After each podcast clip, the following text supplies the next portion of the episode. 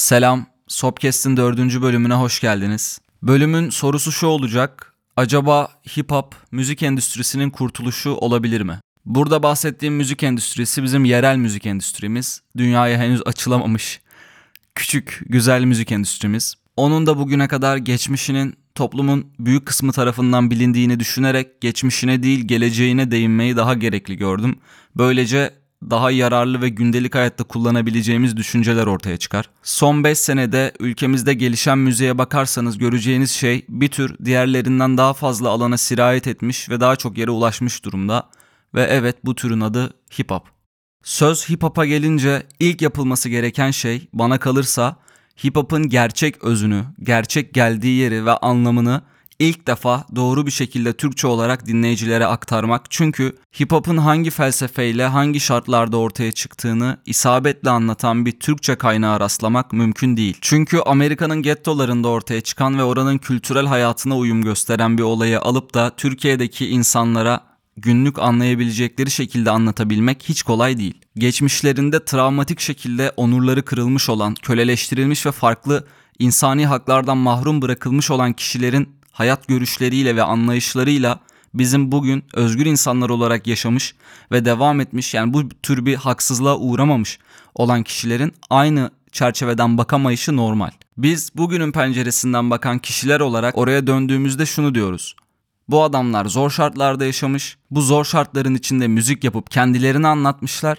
O zaman bu adamlar olsa olsa şarkılarında hayatlarına, kaderlerine isyan ediyorlardır diye bir düşünceye varıyoruz. Peki bu doğru olmak zorunda mı? Hayır değil ve zaten bu doğru da değil. Bugüne kadar bize öğretilen şey hip hop siyahilerin isyanıydı. Ama kendini ezilen bir insanın yerine koyduğunda senin de fark edebileceğin şey bu insanın eşitlik iddiasında olduğu.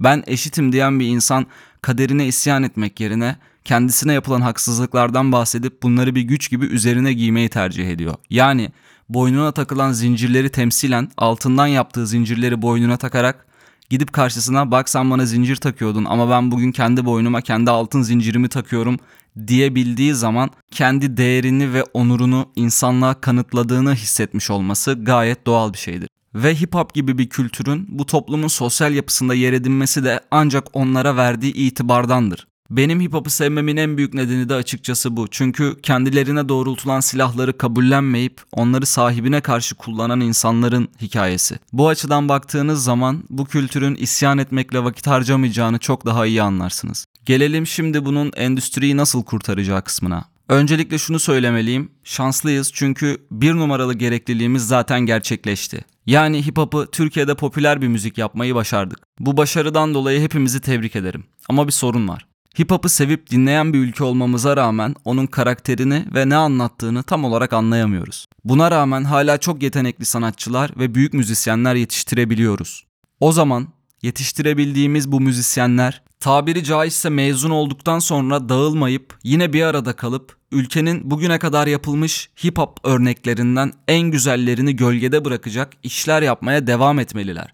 Bunu birlikte yapmalılar. İnsanlara neyin doğru, neyin yanlış, neyin güzel olduğu estetik algısını hip hop'a dair bir temel bilinci aşılamalılar. Bu konuya adeta bir sosyal sorumluluk projesi gibi yaklaşmalılar ve gereken özeni göstermeliler. Eğer böyle olursa bizim Türkiye'deki dinleyicimiz diğer yerlerde yapılan müziği de anlamaya ve sindirmeye başlar.